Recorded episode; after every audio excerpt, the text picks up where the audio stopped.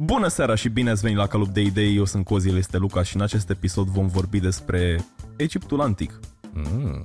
Luca, ce Așa. părere ai despre Egiptul Antic? Mi se pare o perioadă foarte interesantă a istoriei umanității. Foarte catering. Da, foarte... care adică a adus în prim plan uh, capacitatea oamenilor de dezvoltare foarte puternică și timpurie. Adică primele forme de matematică, de arhitectură, de inginerie și așa mai departe datează din perioada respectivă. În scris cel puțin și, mă rog, în fapt văzute.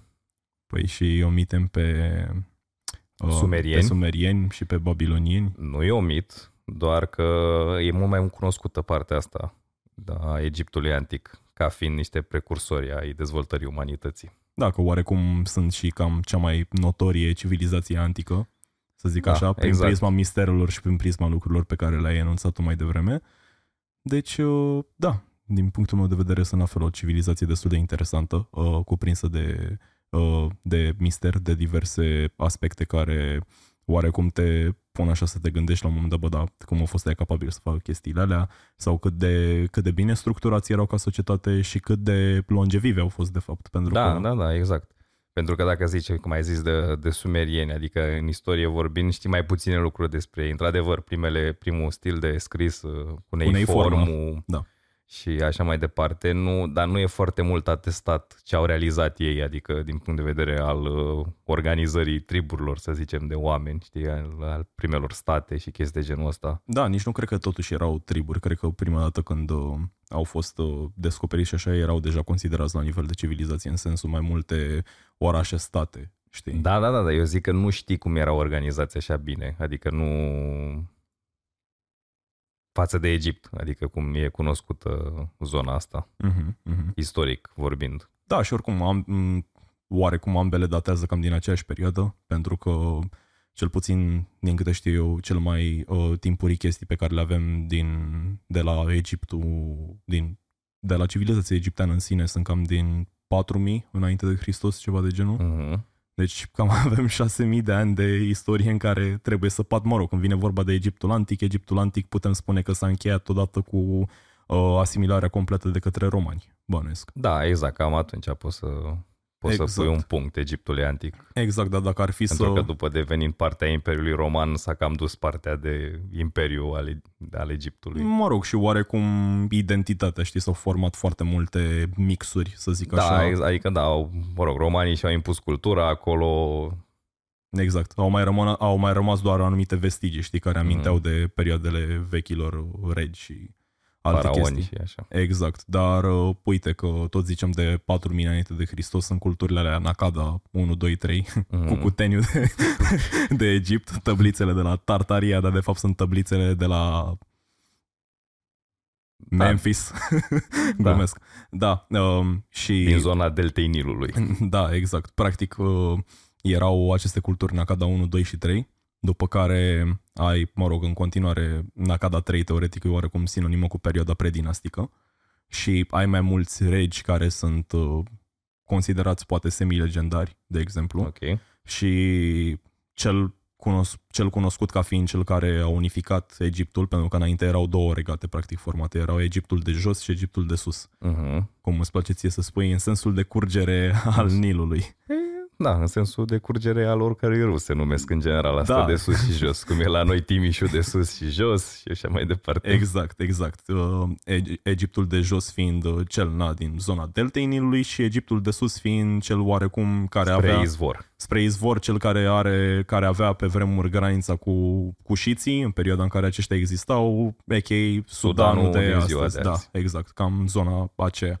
Și a fost perioada asta de unificare prin 3100-3200 înainte de Hristos, sub uh, un faraon pe nume Menes, uh, asociat cu doi faraoni considerați trăind pe vreme, consi- uh, considerați ca fiind în viață pe vremea aceea, cel mai cunoscut fiind Narmer, de exemplu. Mhm. Hai că el e cel care a realizat această unificare dintre cele două regate și odată ce s-a terminat această perioadă uh, predinastică, a început perioada dinastică timpurie sau early dynastic period în, uh, în engleză și a început să ia formă, să zic așa, Egiptul antic cu care suntem cu toții familiari uh, astăzi, de exemplu. Și o chestie interesantă pe care ai uh, menționat-o tu off-camera era fix de coroanele care erau pentru că fiecare rege egiptean avea propria sa coroană, era coroana Egiptului de jos și coroana Egiptului de sus, care în urma unificării s-a transformat într-o singură coroană, care ghișce era fix unificarea dintre cele două, erau amândouă una peste, una peste alta puse. Da. Coroana Hedet, coroana Deșet și împreună... Deșret. Deșret. Da, da. Aia de... Și unificarea lor. Aia de jos era deșretul și Hedetul era cea de sus. Cea Hedet... albă fiind Hedetul și în formă de vultur, sau cum îi spuneau da, ei. mă rog, era o formă alungită, da, oarecum. ca un fel albă. de plisc de vultur, cred că de acolo vine terminologia. More or less. Și cea de șarpe, de cobra, cea roșie, deci retu. Exact. Și apoi unificarea celor două. Da. Da. Am mai zis, fix combinația celor două. Exact, erau puse una peste cealaltă. Uh, și da, uh, Hedet este scris uh, Headjet, Mhm. just, uh, just in case. Da, mă rog, astea oricum să nu fie confundate cu acea coroană cu care sunt cu toți, suntem cu toții familiari ca fiind uh, uh, pe uh, masca funerară a lui Tutankamon, de exemplu, Mhm. care avea fix acea formă de cobră și avea și șarpele în frunte. În uh, zona glandei uh, pineale. Dar, uh, da, după aceea, mă rog, sunt destule puncte pe care le poți menționa când vine vorba de Egiptul antic, oricum în urma acelei pe, perioade uh, uh, dinastice timpurii a urmat o perioadă intermediară, re- mă rog, a urmat regatul vechi, de fapt, o perioadă intermediară, regatul de mijloc, o perioadă intermediară, regatul nou, o perioadă intermediară și, na, perioada aceea târzie în care au fost uh, cucerirea lor de către macedoneni, după și care ulterior de către de, Roma. ulterior de către romani și după restul istoriei, că deja nici nu mai e considerat Egiptul antic. Din punctul acela, mă rog, au tot fost diverse popoare care au cucerit zona respectivă și tot așa. De la mameluci sub Saladin, la otomani Da, a fost o, și așa mai o departe. zonă contestată. Exact, o fiind, zonă uh, destul de contestată, da. strategic, uh, geografic. Și strategic, dar poate și din punctul de vedere, din punct de vedere istoric, poate. Mă gândesc. Mă rog, nu era Da. punctul de vedere principal, evident, dar era o zonă destul de atractivă din pricina misterilor care oarecum erau ascunse sub nisip, să spun așa poetic. Bine, pe vremea aia nu erau atrași atât de mult de mistere, cât mai mult de zonă strategică. Evident, dar ziceam și eu, ca un entuziast al Egiptului Da. antic, pe mine asta m-ar fi motivat, știi, de încolo, de punct strategic, știi, canalul Suez E. mă rog, dar E bine, oricum canalul canalul Suez a Suez a fost fost construit construit. ulterior de către britanici, nu? Da, da, da. Ca să nu mai trebuiască să traversezi toată Africa ca să poți să ajungi în, uh, în zona asiatică. Exact. Facem și noi un canal și după îl, îl blochează băieții. Uh, Canalul Suez a fost blocat atunci Da, de da, către da. Navaia, nu? Da, Da. Evergreen. Evergreen, da, exact. De ce nu v-ați primit comenzile realizate pe Amazon? Ei bine, Ei bine, s-a blocat puțin canalul. da, exact. Am, am blocat Mi-au cu... plăcut foarte mult uh, glumele din perioada respectivă, cum era excavatorul la mic comparativ cu nava aia care încerca să, să elibereze canalul. A fugit nava puțin de spate, știi, avea tracțiune Da, în spate da, și da. a fugit puțin așa. Era excavatorul la mic acolo, Mhm. cu efortul meu, cu It's not much, but it's honest work. da, exact. Ce vrei? Măcar oamenii au încercat, dar au reușit ulterior să o scoată de acolo. Nici nu știu cum au reușit să o scoată.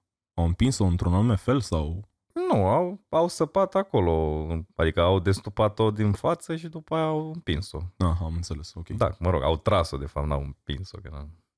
Da, oricum au reușit să o Tractată. redreseze eventual. Da. Așa, pf, din punct de vedere al uh, uh, al regilor, sau mă rog, al conducătorilor egipteni, sunt câțiva care îmi vin în minte, ca fiind uh, iconic, să-i numesc așa. Uh, fiecare cu câte un anumit punct. Adică, nu știu să zic neapărat în ordine cronologică, dar Dar l-avem despre ce perioadă vorbești acum? Păi cam toată perioada Egiptului antică sunt destul de răsfirați acum. Sincer, nu, nu știu să zic care Am din înțeles. ce perioadă a făcut parte, dar... Că uh, mă gândeam că putem să în- începem prin a spune cam cum s-a dezvoltat uh, zona respectivă, și anume prin acea cultură puternic agrară, uh-huh. datorită Nilului, care se inunda, adică îi creștea nivelul, nivelul uh, fluviului și după aia cobora, Uh-huh. se creau niște zone de-astea ușor mlăștinoase, să zicem, dar pline, pline de apă și Zone fertile, oricum. fertile, exact, care i-a ajutat pe ei să, să crească grâu și să-și crească toate lucrurile. Da, și să susțină oricum o populație în continuă creștere, dat fiind uh, uh, surplusul pe care îl aveau la Da. nivel de resurse. Ceea ce i-a putut, uh, i-a ajutat în a se, a se dezvolta și a-și crește populația și a se putea concentra pe alte lucruri în afară de procurarea hranei, că nu mai erau uh, vânători în momentul respectiv, erau fermieri și se puteau concentra pe alte dezvoltări. Da, exact, au depășit etapa aceea de vânător cu legători și devenind o civilizație care avea fundamentul pe agricultură, puteau să se concentreze pe sfera de arte, pe sfera de meșteșuguri, Da, mă rog, adică pe și cucerire eventual. Asta zic, și să, să-și consolideze poziția, adică poziția strategică a Nilului, să construiască cetăți și ziduri de fortificație, ulterior ajutându-i mai mult în zona de dezvoltare a arhitecturii, a ingineriei de construcție și așa mai departe. Exact. Și oricum erau și poziționați foarte bine, din, că tot ai spus din punct de vedere strategic, că aveau deschidere la două mări Uh-huh. și aveau și alte imperii în jurul lor. Mă rog, acum ce imperii erau în jurul lor depinde de ce perioadă vorbim, pentru că Egiptul antic fiind uh, na, împrăștiat, cum am spus, pe aproape 4000 de ani de existență, au tot venit, au dispărut și Egiptul s-a schimbat între timp, au, s-au schimbat și, s-a schimbat și limba, de exemplu, și tot așa. Uh-huh. Da, asta a putut să pe ei să-i ajute în, în dezvoltare pentru că au putut să organizeze un uh, sistem uh, administrativ. Acum vorbim deci, de perioada pre-dinastică, Ok. în zona de unificare a triburilor. Pentru că tu când ești un conducător bun, să zicem, cu forțele tale militare, tu în loc să te bați cu alte triburi, doar te impui prin uh, această unificare pacifistă. În sensul, hai să ne unim toți, să creăm această, această zonă pe care o să o numim noi Imperiul nostru, unde să cre- creștem și să ne dezvoltăm și așa mai departe. Mai mult regat decât imperiu, Da. sincer. Cred că a ajuns Inițial, imperiul la da, un regat, nivel regat. ulterior. Da, exact. Că erau destul, de, erau destul de uniformizați pe partea asta, pe partea etnică, pe partea culturală, adică Și erau cam odată- ei cu ei. Și odată ce rezolvi uh, problema având uh, deficitul, de, pardon, nedeficitul caloric uh, necesar, Nu, surplus. surplusul caloric necesar, te poți dezvolta armonios în momentul respectiv. Adică ne, nefăcând foamea, după poți să te gândești, auzi, dar eu cum aș putea, spre exemplu, să dezvolt zona asta mai mult? Și ei au pus ca în bazele, cred că, primului sistem de irigații, în care au folosit uh, apa Nilului în afara uh, zonei lui de curgere. Da, care au cu început să facă canale. uh, Construcție de canale strict în scopul irigației și probabil ar fi interesant totuși uh, apă curentă. Da, exact. Ok.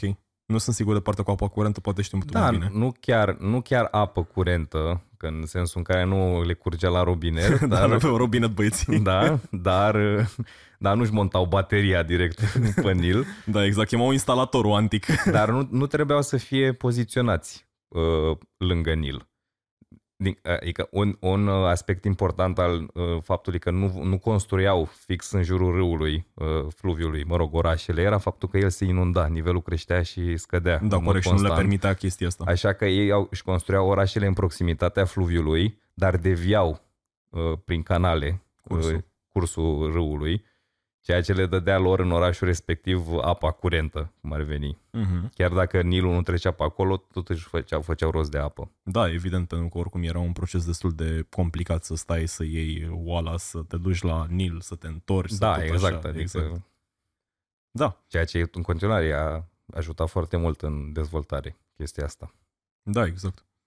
Uite că tot vorbeam să... Tot Nu voiam- faci foamea, nu faci setea, începi și te gândești. Ai timp. La formule matematice, la...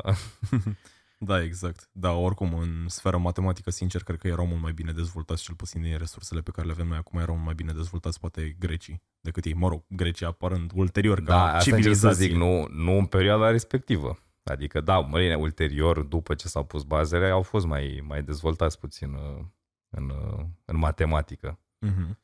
Dar și pentru ei pozițiile astea, adică calculul matematic era destul de bine uh, făcut.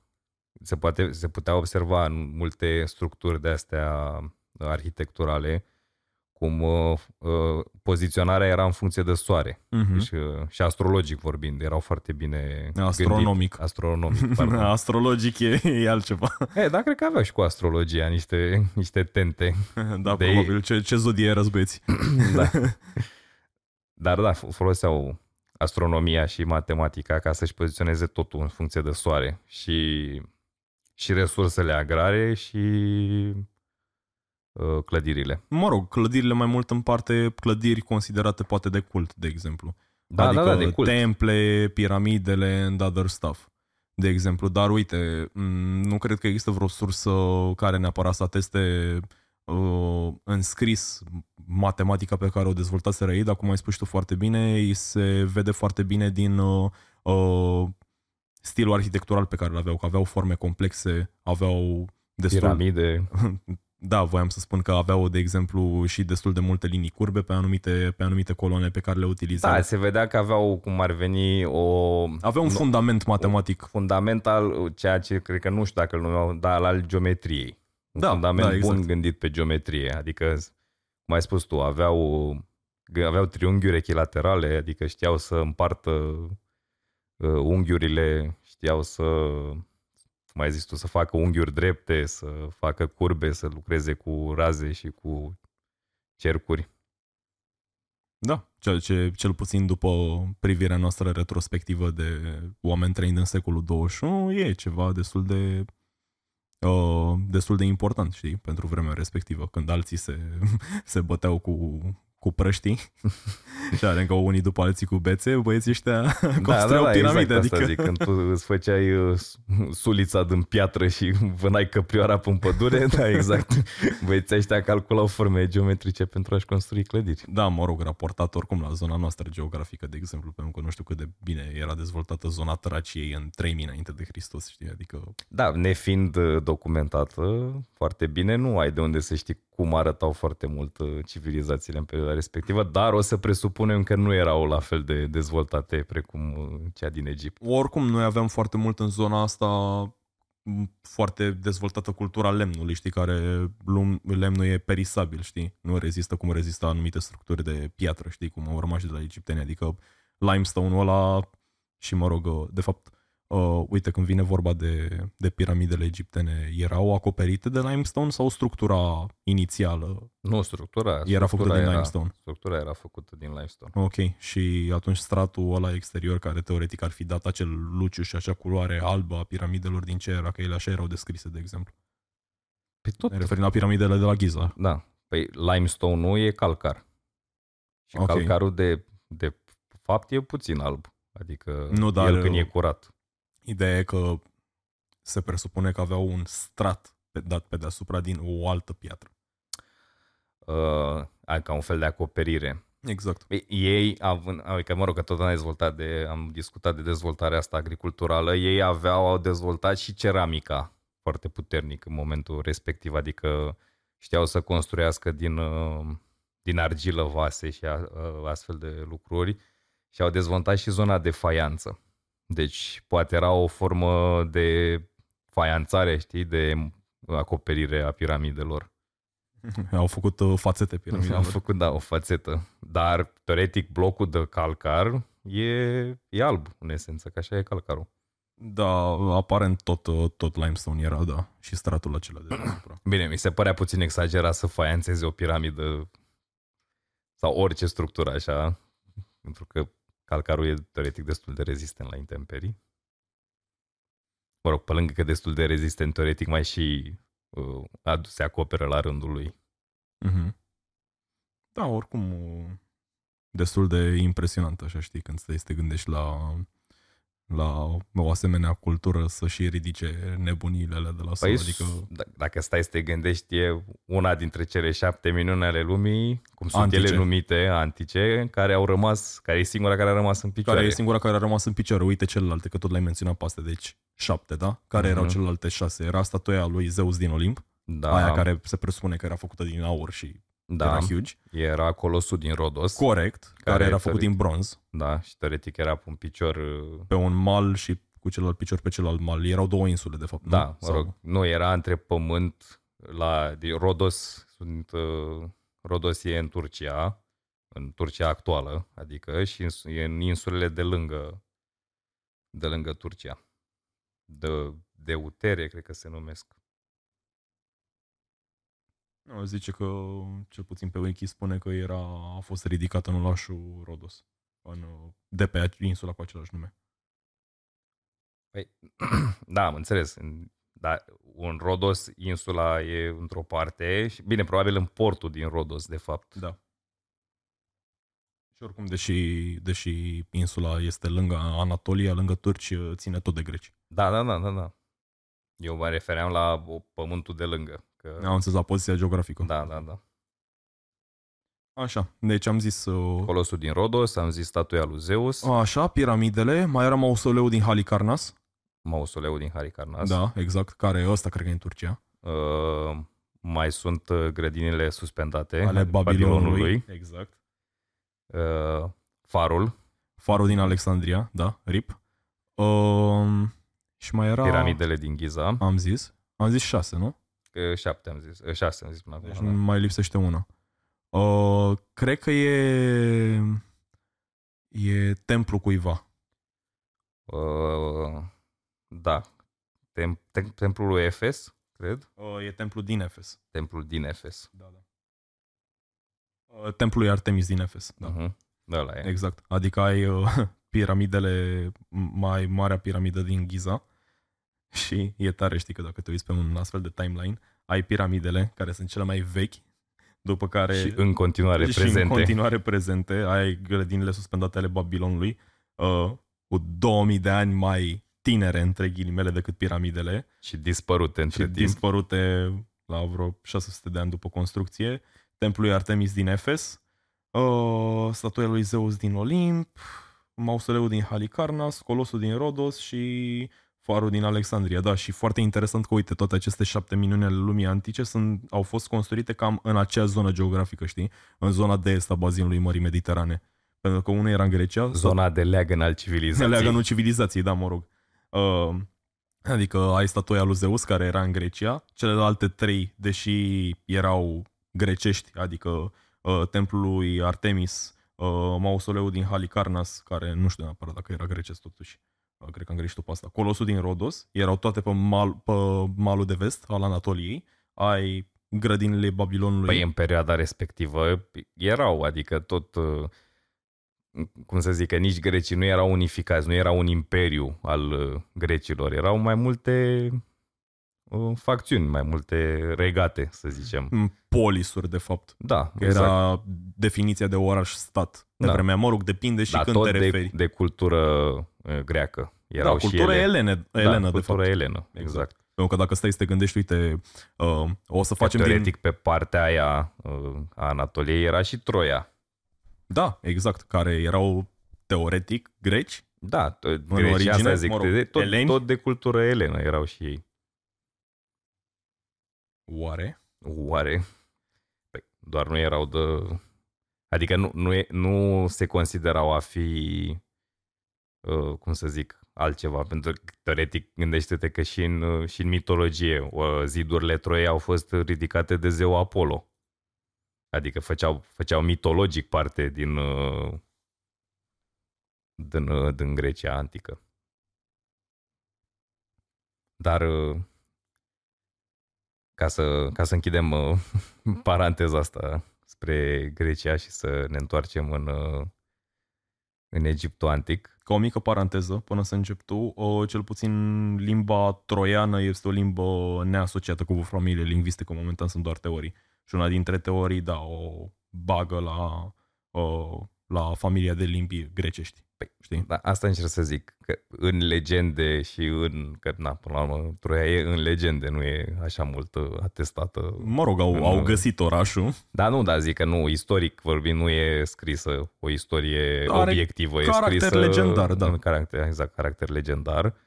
Face parte din mitologia grecească. Zidurile Troia au fost ridicate de Apollo. Evident, da, și războiul din Troia și toate chestiile Asta care zic, se întâmplă e și așa. asociată cu Grecia. Dar uite, o chestie interesantă că urmea să zic de Alexandru Macedon, de exemplu, dar putem să îl menționăm odată ce avansăm în timp cu istoria Egiptului, Normal. știi? Uite că tot voiam să spun, de exemplu, de, despre diversi faraoni.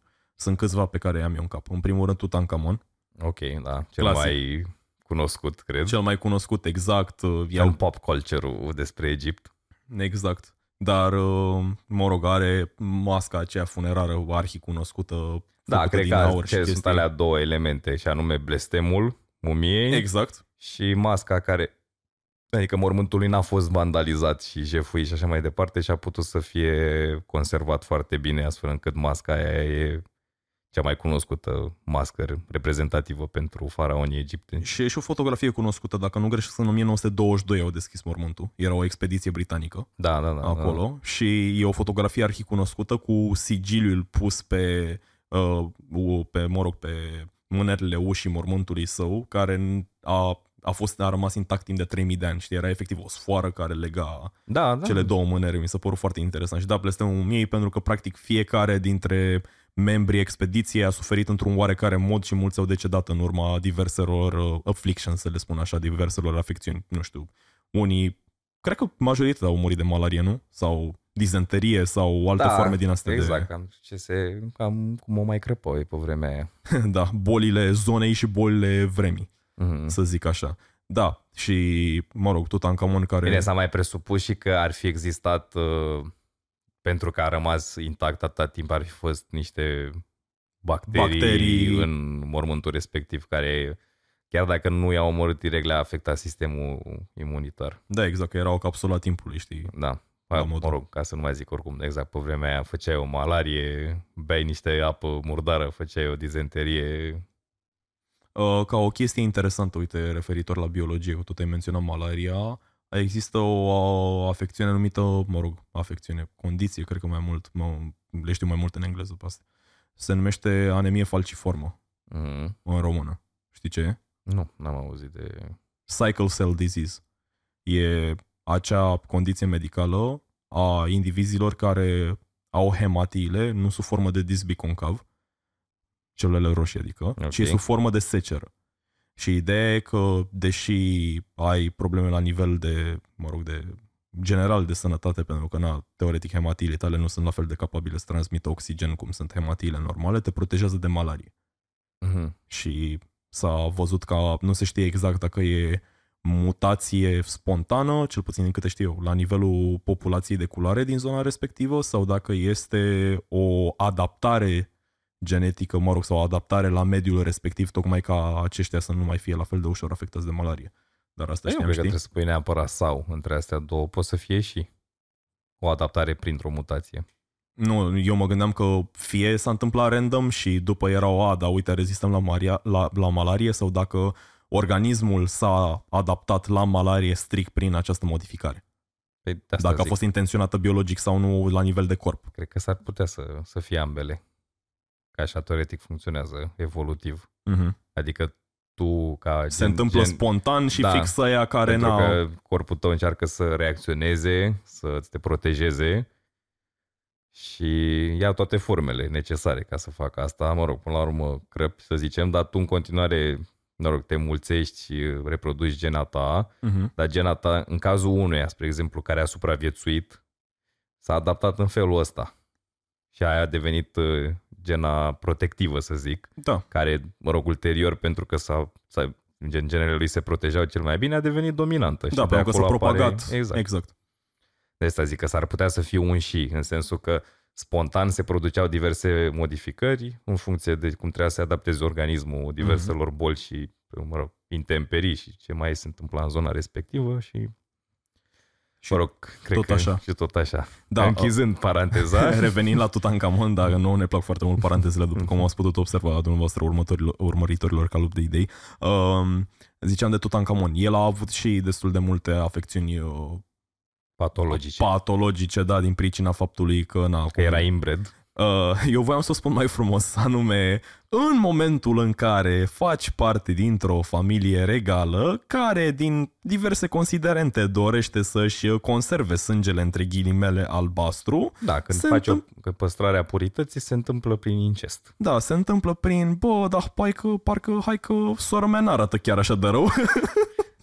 Dar nu cred că era așa mult că n-arată așa de rău. nu, evident, era... nu, cred, că- nu cred că era e, așa, dar nu, nu era blamat și probabil erai și împins de la în spate că bă, noi trebuie să ne păstrăm în familie aici, nu poți să te duci Evident. cu orice... orice țăran, nu? Că noi suntem, uh, că la ei faraonii și, adică, mă rog, regii împărații erau Erau. considerați zei. Păi da, Și tu nu trimisul lui Dumnezeu Exa- pe pământ. Exact, între tu nu ghilimele. puteai să combini sângele tău de, de zeu cu un sânge de muritor. Da, care un era sânge necurat de- și da, alte exact. chestii, știi, o de ființă impură, de ființă inferioară, știi? Comparativ cu condiția ta de zeu sau semizeu sau ce erai tu pe vremea aia. Și dacă erai și educat așa și ți se și impunea, nu prea aveai ce să faci. Adică Da, era, exact. Eram noi cu noi și restul. Dar uite că oamenii au suferit pe chestia asta și Tutankamon e un exemplu. Adică Păi- pe lângă faptul că a murit de tânăr, dar cred că a murit totuși într-un accident, dar oricum avea foarte multe afecțiuni care îi A afectau murit la viața. 18 ani, săracul nu a apucat să trăiască oricum foarte mult. Exact, exact. Da, uite, asta nu a fost numai în uh, Egiptul antic, Nu. adică asta s-a întâmplat Sunt și în re, cele- regii Franței sunt, erau foarte mulți. uh, și m, alte familii Imbre- regale, dar sunt cam între ei sunt cam între primii care au fost atestați ca făcând chestia asta. Și s-a și văzut în momentul examinării diverselor mumii, știi? Da, Inclusiv da, da. mumia lui Tutankamon. Dar, uh, Știi că grecii aveau, uh, uh, uh, cum să zic, au contracarat uh, chestia asta cum? de pe vremuri. Ei practicau, cel puțin în scris, sunt atestate, practicau prostituția de pe vremea respectivă. Așa. Și mereu când veneau străini în vizită în da, târguieli, trimiteau femei ca să se reproducă cu persoanele respective. Ca să-și mărească pulul genetic. Exact. și astfel, cumva, uh, făceau această combinație de, de gene Așa. și trăiau mai mult din cauza chestia asta. Datorită. Datorită chestii, pardon, nu din cauza. Din cauza e dacă ești fan incest, Luca. Nu, Ok. Dar nu trebuie să fii neapărat fan incest, în sensul că își măreau gin pulul, că altfel nu, nu trebuia neapărat să fie incest, dar erau tot ei cu ei, știi? Adică acum câteva, nu știu, mai puține generații erau tot din aceeași familie, să zicem. Făcând chestia asta, își măreau, își măreau plaja genetică. Da, a condus la o variabilitate genetică care ulterior în timp s-a dovedit ca fiind uh, Da, folositoare benefică pentru... pentru, pentru că, teoretic, când îmbin două lucruri diferite, e cam cei mai buni din ambele. Da, exact. Și unul era rezistent la asta, celălalt la asta, în ideea de a crea un om mai bun. E și un game of chance oricum ca na zarurile lui Dumnezeu, știi? Adică Nu, genetica normal, normal, normal, așa dar e, cumva dar... ei, ei s-au prins că e mai bine să încerci să combini uh, uh, sângele, adică sângele străin cu sângele tău, Evident. decât să-l păstrezi pe al tău pur, pentru că ești mai, uh, cum să zic, mai deschis la, la boli. Și oricum îți crești șansele să evoluezi tu ca organism, obținând variație, știi? Da, da, da. Dar Și e scazi fascinant că șansele de s-au mutație. prins de asta din timp și că aveau uh, prostituate special, uh, adică ăla era un job, Da, să poate... aduci uh, gin pool în, uh, în acolo, la ei, în, uh, în polis. Poate s-au prins și ei de faptul că, bă, parcă... Știi că spartanii practicau chestia asta, din câte știu eu. Cu ce? Cu, Cu- sacrificatul? Nu sau... cu sacrificatul, cu eliminarea din pool genetic al copiilor uh, unfit to fight, știi? Da, da, da, da. da. Incapabili să lupte. Păi, uh, ia să vedem ce are băiatul ăsta. Uh, parcă, parcă merge și patat așa. Câți ani are? Doi. La lupi. știi? Adică ei erau oricum, mă rog, pe lângă faptul Da, că erau adică o încercau societate să facă o purificare a invalizilor. Da, făceau această purificare oricum, cel puțin la, v- mă rog, justificat la vremea respectivă, tocmai din pricina faptului că oamenii axau fo- se axau foarte mult acum, strict vorbind despre spartani, aveau o cultură foarte militară, totul se, era oarecum dictatură militară ce aveau ei acolo, nu? Că Da, până păi- și regele era conducătorul militar, mă rog, mai mult decât în alte cazuri, pentru că... Așa era arăta regatul respectiv. Exact, structura. adică erau strict orientați în partea asta militarizată și automat, uh, cum îi spune, bărbații erau, dacă nu erai capabil să lupți, na, erai expulzat, în cazul cel mai bun. Păi nu, asta Era exilat da, și- Da, cel propriu zis, erau ei de fapt eliminat de mic. Asta Pentru în cazul că- în care se descoperea că aveai vreo malformație, dar ulterior dacă dovedeai că nu ai mentalitatea potrivită sau că nu ești capabil na, să asimilezi anumite principii sau altfel de chestii, na, erai Da, exilat, erai, știi? da. Și ăla era cea mai bună chestie. Pentru Oricum, că ei știau că dacă nu puteai să ajuți uh, Să militar contribui vorbind, la să des- contribui, Exact. tu erai doar, uh, cum să zic, o liabilitate. Nu știu dacă da, există cuvântul erai ăsta în asistat română. social. Propriu zis, în Da. momentul respectiv. Adică tu nu puteai să contribui, doar te foloseai de resursele regatului, Și, fără să dragii- poți să contribui. Dragii mei, uh, uh, guvernul spartan nu oferă ajutor social, deci out. Exact. cam Da, așa. exact. Mă rog, femeile erau foarte respectate în cultura lor pentru că na, erau că doar o Dătătoare femeie, de viață, doar o până la- femeie spartană poate da naștere unui adevărat războinic și alte chestii și tot așa. Dar, revenind la faza cu, am terminat cu Tutankamon, nu? Da, Adică da, da, cred că am zis scurt, scurt și la obiect. Uh, așa, altul care mi se pare mie foarte interesant e Akhenaten Ok. care e fix băiatul ăla, cel puțin cum a rămas el în memoria colectivă și pentru mine mai ales, este acel faraon care a făcut conversia uh, religiei, mă rog, a dogmei timpului respectiv de la politeism la monoteism. Adică în natură politeistă ai tot panteonul ăla cu toți zeii pe care îi știm, gen Ra și Anubis și tot și Osiris și Set. uh, Set și uh, stai să mai gândesc uh, Horus. Horus, uh, Sobek, uh, Sekhmet, uh, Bastet uh, și tot așa, către o cultură monoteistă oarecum similară cu culturile, astea mă rog, culturii, religiile avramice cu care suntem și noi obișnuiți, că na și creștinismul e o religie avramică, islamul și... Uh, Da, toate și... au aceeași bază. Exact, și iudaismul sunt celelalte, așa se gând, s-a gândit și ăsta să facă astfel încât să fie o cultură oarecum heliocentrică, numită Bazat în jurul soarelui. așa, în jurul zeului Aten, așa, Mhm. care era fix Adică adică o- o, o re- personificarea o re- soarelui. O redefinire a lui Ra. Pentru că ei deja aveau un zeu al soarelui. Mm, da, și mai mult cred că și o depersonalizare, știi? Pentru că Ra, na, era acel zeu cu cap de șoim sau de Da, vulturi. de, de șoim, de șoim. așa, care, na, o chestie interesantă pe care vreau să o menționez despre Ra, practic el fiind soarele, na, pe timpul zilei era pe cer, na, strălucea soarele, etc. În momentul în care venea noaptea, el parcurgea acel râu care desparte cele două lumi Mhm.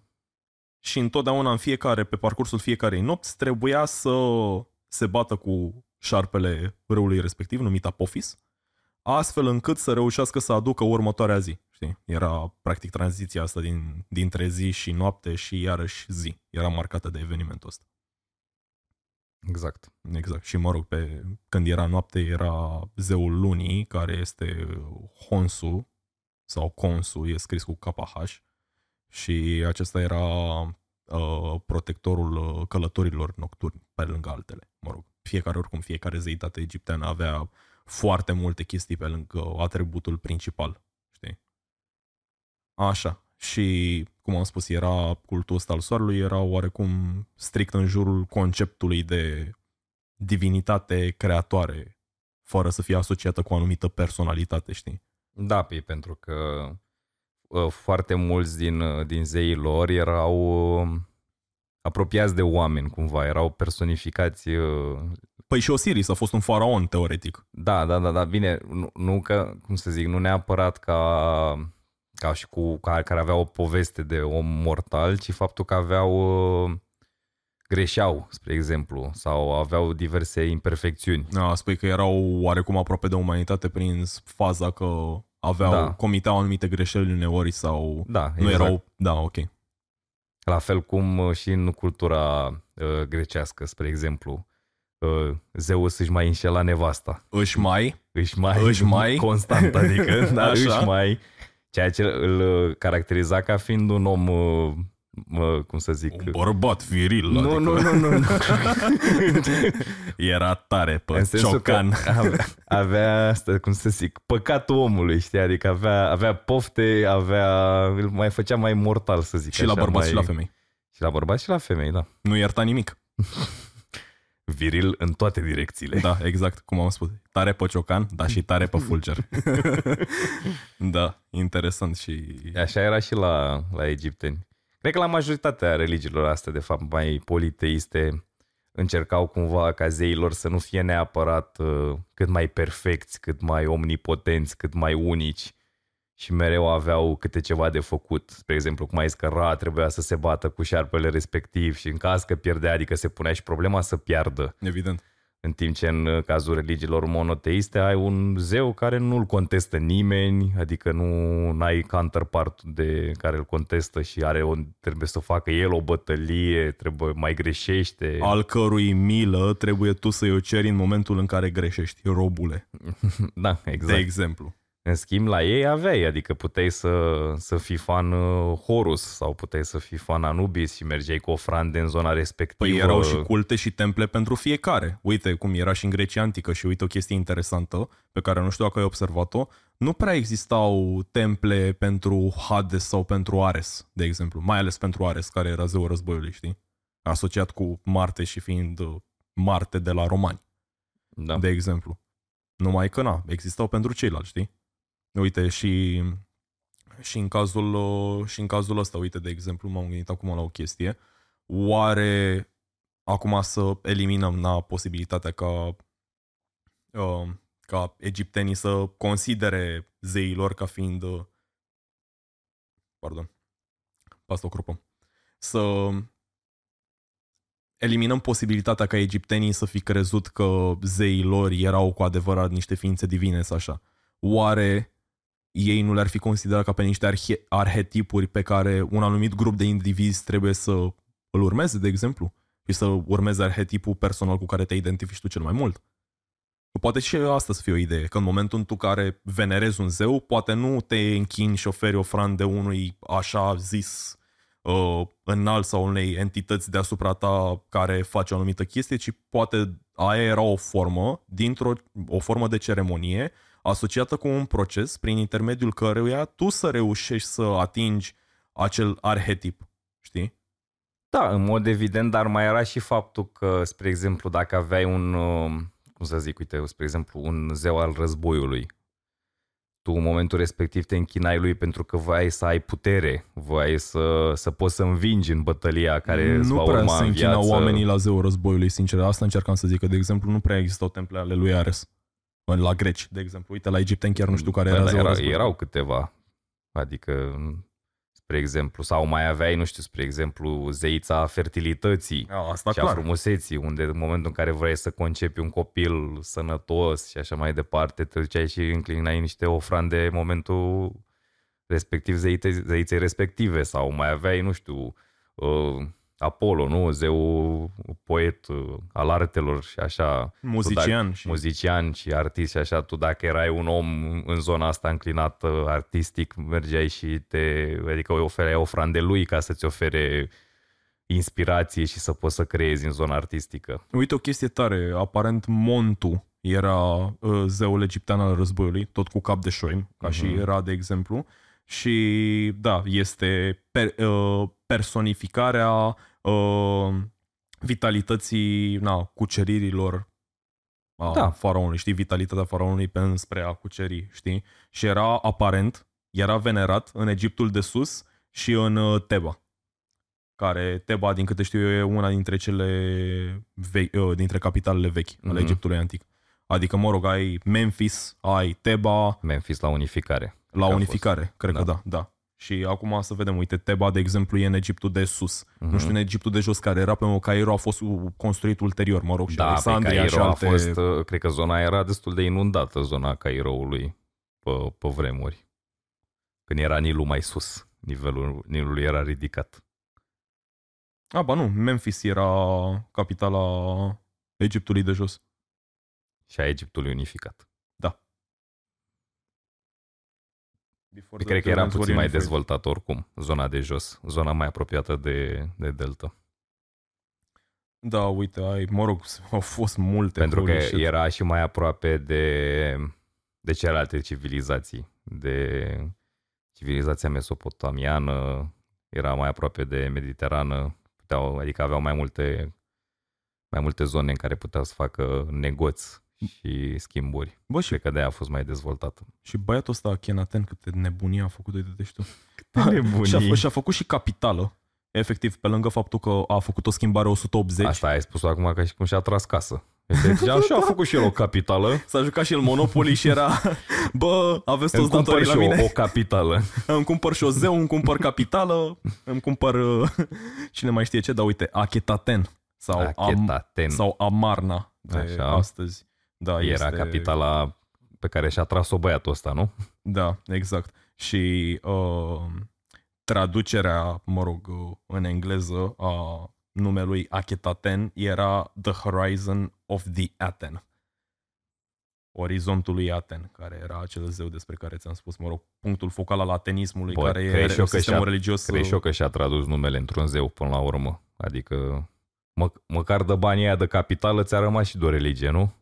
Da, oricum, mă rog, și pe lângă faptul că avea reprezentările astea e față Cam egocentristic puțin băiatul ăsta. Nu să te mint. Ah, A fost foarte, dacă îmi permit să utilizez Foarte, cuvântul ok. pulit, a fost foarte pulit pe chestia asta, dar uh, Polit de către cine? pulit de către toată lumea. Dar uh, uite, până și În rep- perioada respectivă sau ulterior de mă către rog, istorici? Și în perioada respectivă și ulterior, dar uh, mă rog, îți dai seama că ai făcut o schimbare foarte radicală și nu te place nimeni și băieții își vor zeu înapoi, zeii de fapt înapoi, na, e destul de crazy. Dar voiam să spun, deși în rep- Aduceți-mi-l pe ran apoi. și vorbim și despre... De ce mi l-ați luat pe ra? Păi uite, avem ranul, vezi soarele ăsta, this is your nu God.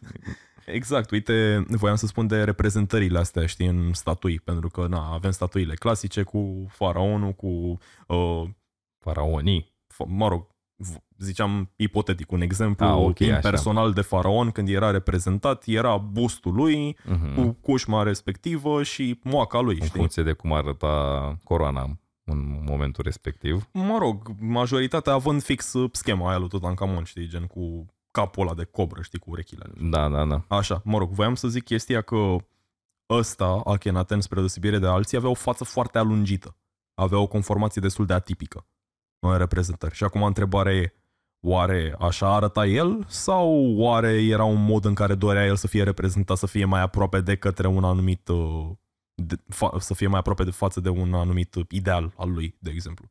Să mai o întrebare interesantă referitoare la el. Dar, unul mai șmecher decât uh, Akhenaten, Acum știi cum e, când uh, făceau băieții aia sculpturile, nu cred că îi spuneau, auzi, pune și mie și cicatricea asta și să pară și ochiul ăsta mai bleg, adică Aveți noroc că mă reprezentați de la, doar de la brâu în sus, că dacă era și în jos băieți... n-aveați voi suficientă piatră pentru cât ciocan am eu. da, cred că așa, așa era. Da, exact. Dar, revenind, normal că erau cumva reprezentați într-un mod mai ideal, pentru că până la urmă erau considerați zeități, adică trebuiau reprezentați cât mai, mai pur Și mai simetric. și mai simetric. dacă da. te uiți, de adică, exemplu... exact, dacă stai să te uiți, foarte, foarte mulți dintre ei sunt similari în reprezentările astea de statuete. Poate era un template. Ăștia erau, bă, mi-a cam mult să-i fac lui ăsta nasul ăsta cârn. Hai să-i vreau fac să eu zic o că rinoplastie. Clar, clar, gen, aveau și ei niște defecte faciale, că aveau unii dintre ei. Păi uite-te la Tutankamon, de exemplu, cum arată masca lui și cum arăta el, mă rog, care construcție Da, da, da. a antropologilor. Asta încerc să zic, știi? Adică era clar că nu arătau cum arătau în uh, reprezentația asta sculpturală.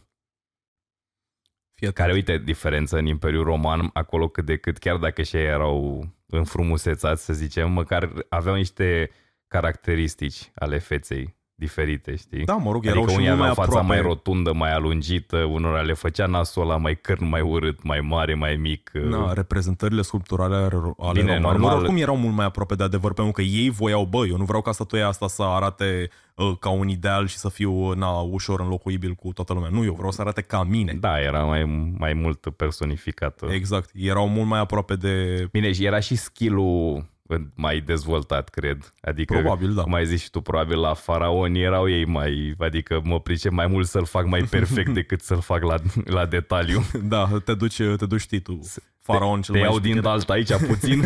Da, exact, te duci faraon șmecher, nu știu ce, la cel mai tare sculptor din, uh, din regat. Uh, da, deci vreau să mă faci exact așa cum arăt eu. Sculptorul se uită. Uh, uh, Șefule, do- nu vrei să, uite, din dalt aici așa puțin, să, să-ți mai alungesc bărbia asta puțin, uite, pomețiți, îi fac mai, mai rotunjiți așa mai frumos. Nu, nu, nu, mai, mai simplu.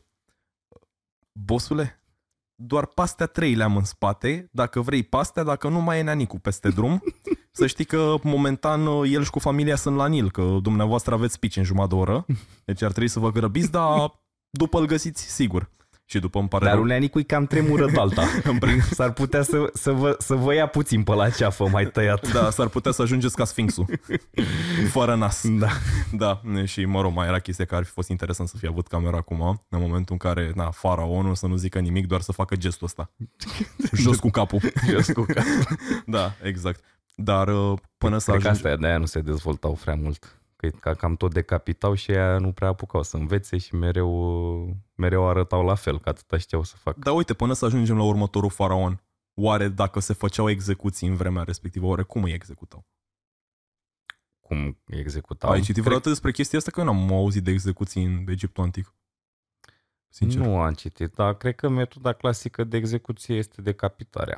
Sau sincer. poate e viscerau, poate erau mai brutali. Poate Da. le plăceau mațele pe afară. Nu cred că e... vi- Ei, bine, lor le plăcea să, să scoată organele, să le pună, știi, fiecare într-o urnă și într-o vază separată. Asta era în adică, scop de mumificare, nu era în scop de hai să-i arăt că sunt mai șmecher. Da, nu, nu, nu, da, adică aveau, uh, chirurgical vorbind, uh, făceau astfel de, de manevre. da, clar. Deci nu erau străini cu eviscerarea, dar nu cred că își băteau atâta capul la o execuție. Adică trebuia să fie oriceva foarte simplu, adică, uh, cum zice, zdrobit de pietre sau bătut uh, Lapidare, cum s-ar spune. așa, ori o decapitare. Da, dar uh, să fi făcut o glumă, mă rog, urmează să-l și introduc, că, na, poate, poate cineva care ascultă nu știe. Uh, bă, deci Inho- Imhotep mai are trei mumii pe ceas astăzi, mai are trei mumii pe, pe țeavă, nu avem noi timp să-l executăm pe ăsta, duceți-l, aveți, aveți vale, aveți acolo 300 de metri în jos să-l aruncați, scăpați de el, pentru că băiatul ăsta mai are trei mumii de făcut până la ora 10. Imhotep, na, fiind uh, acel Da, medic da, da. oarecum Nu știu, legendar. ei, ei mai mult erau... Cred că și așa, așa puțin mi-aduc aminte, uh, da, asta cu, cu biciuitul și cu, cu pietrele până la moarte. Mai erau. Uh. Dar uh, în cazuri de astea, adică în sensul nu, ex, nu executări, să zic așa, ci mai mult... uh, tortură până nu mai putea respectiv. Da, adică cum ar veni cu sclavii lor, că și ei aveau sclav în Logic. vremea respectivă, care nu, nu se conformau, adică nu munceau cât trebuiau sau au furat sau au făcut ceva, erau genul ăsta de bătăi până la moarte, în sensul Mhm. mm-hmm. piciuieri și uh, bătut cu pietre. Da, asta cum să zic, asta e un caz, nu cred că toate erau așa, adică doar în cazul respectiv bă, băteai până nu mai, nu mai da, respira. Da, uh, destul de inuman, dar, na, uh, ancient stuff. Așa, uh, mai am doi, uh, doi uh, faraoni interesanți pe țeavă. Așa. Uh, unul dintre ei fiind uh, Ramses al doilea, nu Ok. Ramses al doilea din Curaj Cățelul cel fricos. maybe, maybe that guy, but while he was alive, nu cât era mumie. Uh, Zin și mie, câți ani crezi că a trăit băiatul ăsta? Cine era Ramses al doilea? Da, așa, ca un estimat conform vremurilor și așa. A trăit în secolul 13 înainte de Hristos. Nu te uita. Eu o să zic că undeva pe la 60 de ani. Mai pune. 100. 90. 90. Da, 90. E bine, așa știi cum e, cum cred că își numărau anii aia în funcție de când ninja. Nu, nu, sunt în anii, e în anii noștri. Da? Da. 1303 înainte de Hristos, 1213 înainte de Hristos. Bă, știi cum e asta, știi cu cât uh, Moise, că se zice că și el a trăit uh, 300 de ani uh, și nu știu În ce... Perioada... Nu suntem la episodul biblic și Nu, nu, uh, nu, nu. perioade... Stai, uh, vârste matusalemice, știi? Păi nu- Matusalem e de fapt uh, cel care a trăit cel mai mult în zona asta biblică, da, știu dar că cred avea că 900 de ani sau ceva. uh, post-deluviană, post, uh, uh, post-potop, nu? Că ai, Da. ai patriarhii antedeluvieni, da, da, da, da. care da. stătea de înainte și, mă rog, după Stai să te Moise oricum a gândești, fost Moi, după. Moise a eliberat evreii de sub De sub jugul... jugul egiptenilor, mă rog, ai faraonului. Deci Da, asta încerc să zic. Tot așa, în ideea în care vârstele alea cumva, nu știu cum să zic, pare puțin credibil să fi trăit atâta în perioada respectivă. Adică, da, da, cu, chiar dacă avea un, un sistem de medicină probabil mai bine pus la punct decât uh, alte state. oricum ei stăteau pe medicină extraordinar de bine, mai ales pentru vremea respectivă. Tot nu cred că puteau să Tratamente trateze... și chirurgie și alte chestii. Da, da, tot nu cred că puteau să trateze niște lucruri care țin de o vârstă așa înaintată. Dar poate a fost el atât de șmecher încât să o ducă atâta și asta e. A avut Sau și a peste fost 100 at- de copii oricum, adică Sau era a- crazy rău omul. Sau a fost atât de șmecher încât s-a scris bine despre el. A dat un ban la, la, la scribul ăla de acolo și zis, fii atent, ia banii ăștia și scrie așa despre mine, că am trăit 100 de ani, că am avut 100 de copii. Că... E și asta o variantă, știi? Că- Da, mă rog, revenind, ok. Ra- Ramses al doilea, unul dintre cei mai cunoscuți uh, Și, și șmecheri în cuvintele unul- astea faraoni uh, ale Egipt, și a unul, Egiptului. unul dintre cei mai mari, adică, mă rog, e Ramses al doilea cunoscut și ca Ramses cel Mare și el este uh, cunoscut drept The Great Ancestor, Mm. știi, pentru egipteni, prin prisma tuturor lucrurilor pe care le-a făcut. Acum, uh, uh, oricum, uh, practic a fost cel mai puternic faraon al noului regat, practic, deja Mhm. dacă vorbim despre 1300 înainte de Hristos sau 1300 înainte ere noastre, ca să fim PC. Ok. Știi că, uite, la istorici, de exemplu, știi că era notația BC și AD, da, adică da, da. Before Christ și Anno Domini și mai ai uh, denumirea nouă care este A religioasă sau I religios, nu știu, care e independentă de orice formă dogmatică, anume B- BCE, adică Before Common Era și Common Era, CE, Mhm. știi? Oarecum au același punct, numai că terminologia e mai corectă, na, ca să faci oarecum abstracție de componenta religioasă a Da, să fie politic procesiunii corect, cum s-ar anilor. zice. Exact. Da, deci dacă vorbim de perioada asta, 1300 îna- uh, before Common Era, na- 1300 înaintea erei noastre, e deja regatul nou, practic. Și ăsta Mhm. e unul dintre cei mai cunoscuți faraoni. Eu, cum am aflat de el, pe lângă enciclopedia pe care o am despre Egiptul antic de când eram mic, uh, am auzit de bătălie de la Kadesh, de exemplu, Ok. în care el s-a bătut cu hitiții și în urma care au, a ajuns oricum de Bronze Age collapse în, uh, în Egipt. Dar uh, așa, sincer, ce a făcut uh, ce a făcut Ramses oricum, campanii militare destule, pace cu hitiții în urma bătăliei de la Kadesh, diverse reforme, construcții de, de monumente. Nu, nu în perioada lui s-a dezvoltat foarte mult uh, Valea Regilor. Adică Mm. statuile alea legendare ale cele două fa- ăștia, faraonii care stau unul lângă altul. Cei patru la intrare. Nu în perioada lui a fost... Uh, Uh, tu te referi la uh, templul de la Busimbel? da, Da, da, Nu în, în timpul, perioada în lui. timpul lui au fost pe construite, asta da, zic, exact. adică structurile alea masive și impresionante.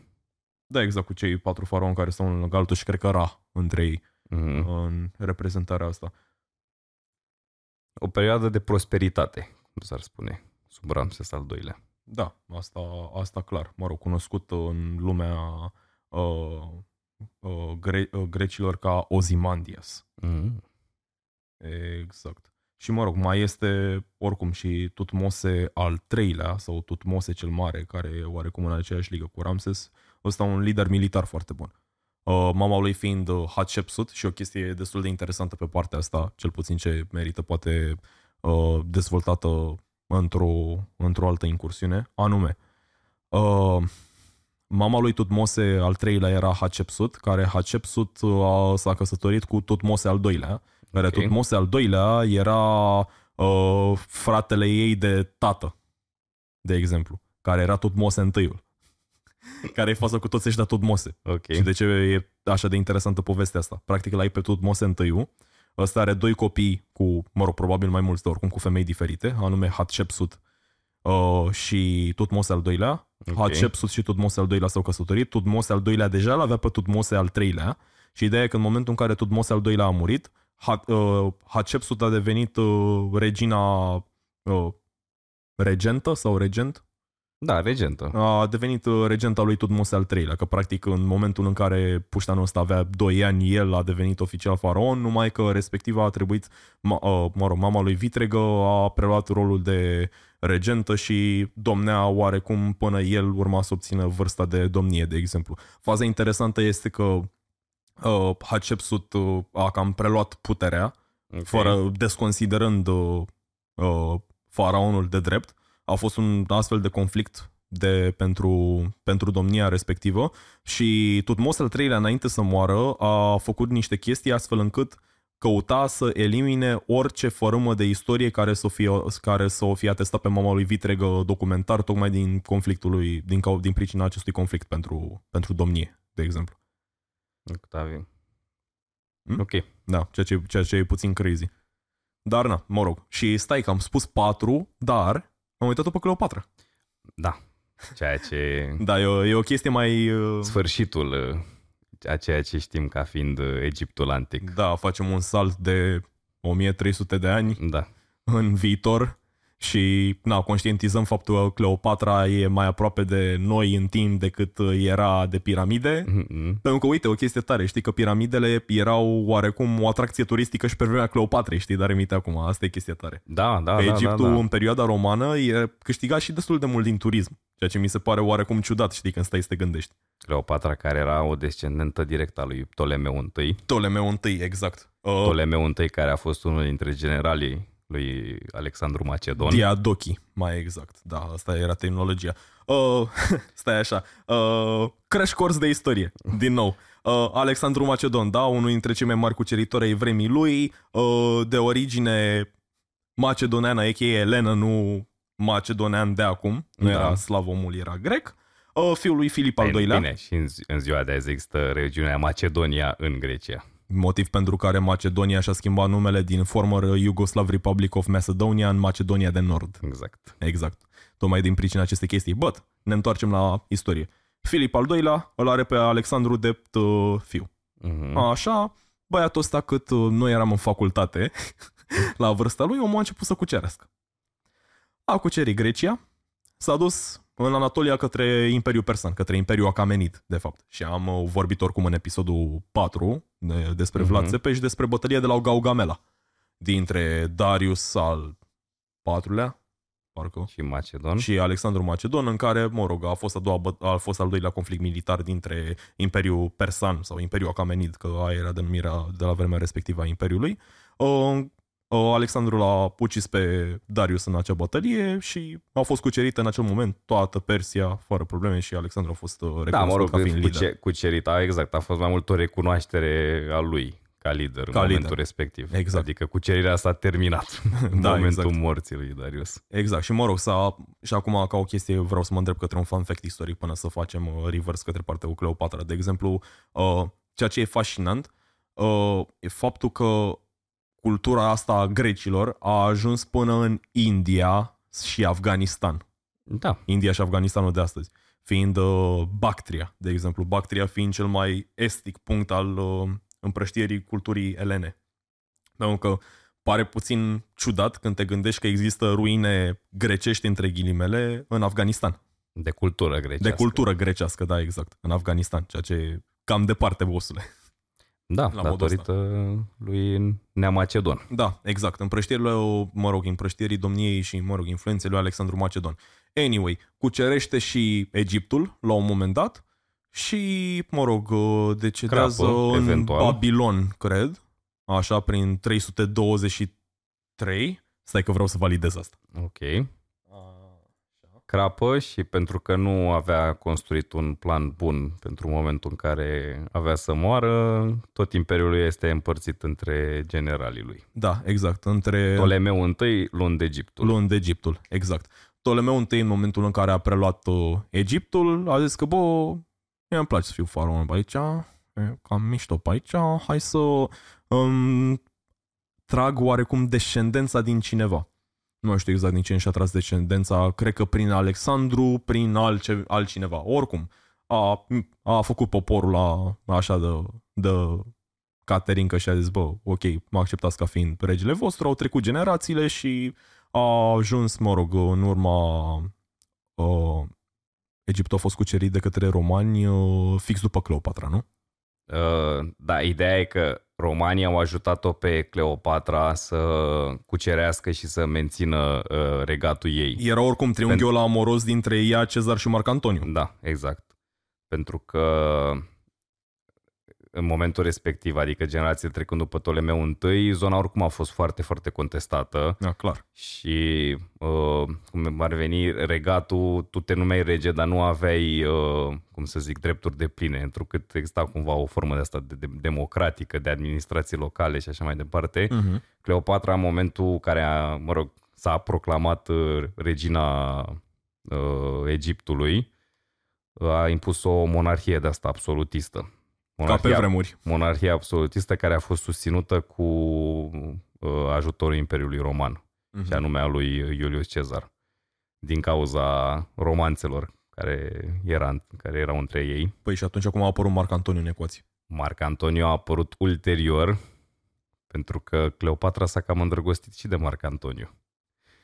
Ulterior, ea fiind o femeie de asta puternică și emancipată, Da, mă, Reușind o, să- o personalitate foarte puternică. da, reușind știi? așa exact diplomatic să, să joace uh, lucrurile respective, doar că după a venit uh, Octavian, Octavius, la puterea Imperiului, Octavian fiind uh, fiul lui Cezar. da, și Sau nu, nu știa ca lui Cezar, cred că de la Marc Antoniu. let După me, fir let era- me search for it. Așa.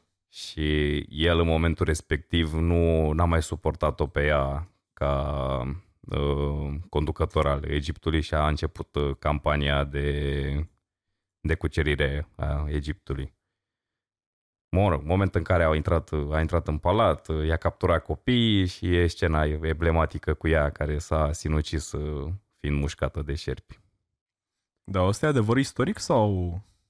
Adevărul istoric Da, legat de ce? legenda cu faptul că ea ar, s-ar fi sinucis, fi, lăsându-se mușcată de un șarpe veninos. Și, Da, teoretic da, pentru că era, a fost asistată această, această moarte. Adică nu, e, nu era singură în momentul respectiv, a fost observată și de către de către oameni în momentul respectiv. Și, mă rog, dacă stai să te gândești, adică e, e o poveste frumoasă, dar nu cred că ar fi fost totuși și atâtea scrieri și uh, tablouri și așa mai departe despre moartea Cleopatrei, dacă n-ar fi fost uh, o fărâmă de adevăr Da. acolo. Octavian uh, e primul împărat roman, numai că în momentul morții Cleopatrei nu era împărat roman. Da, Cleopatra, nu, el, el da. doar a condus campania Da. de cucerire a Egiptului. Exact. Gaius Octavius, cunoscut ca Cezar Augustus ulterior. Uh-huh. Da, împărat roman din 27 înainte de Hristos până în 14 după Hristos.